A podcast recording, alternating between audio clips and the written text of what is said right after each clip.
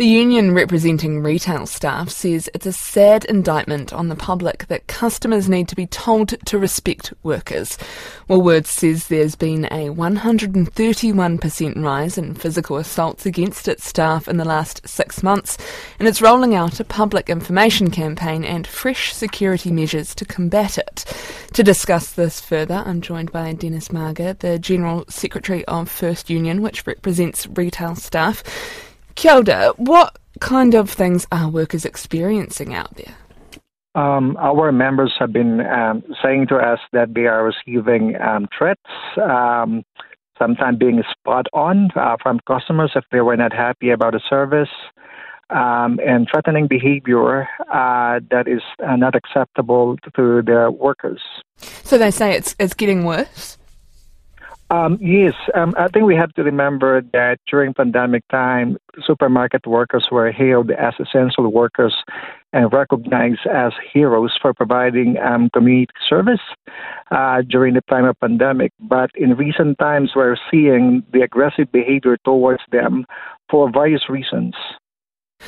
So there hasn't just been an increase of general bad behavior; there's an increase in, in the violence and aggression. Yes, yes, certainly. And I think that's the reason why the company decided to introduce some uh, mechanism to deter this aggressive behavior towards um, supermarket, supermarket workers. Why do you think that there has been such a big and aggressive rise in this behavior? Um, I think it's a good question to ask. Um, we're thinking about uh, different kind of reasons, such as, for example, the cost of living crisis.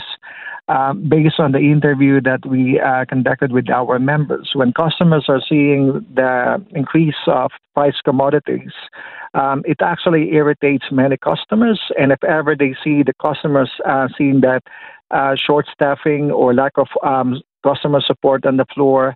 It's also actually triggered some kind of aggression from customers. And obviously, uh, we, we understand this kind of behavior, but it's just a matter of how do we de escalate the situation. How does staff feel about things like fog cannons and, and body cameras? And, and are they actually confident this will keep them safe?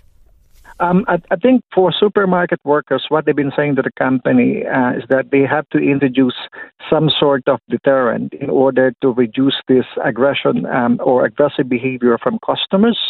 Um, and this um, initiative from the uh, from from the company will be a trial and something that we would like also to see how this will work out in New Zealand. My understanding, they tried this uh, overseas, especially in Australia, but we would like to see how this will be applied in New Zealand context. Kia ora, thank you very much. That's Dennis Maga uh, from the First Union, which represents retail staff, and a report come out saying that retail staff are facing a 131% rise in physical assaults.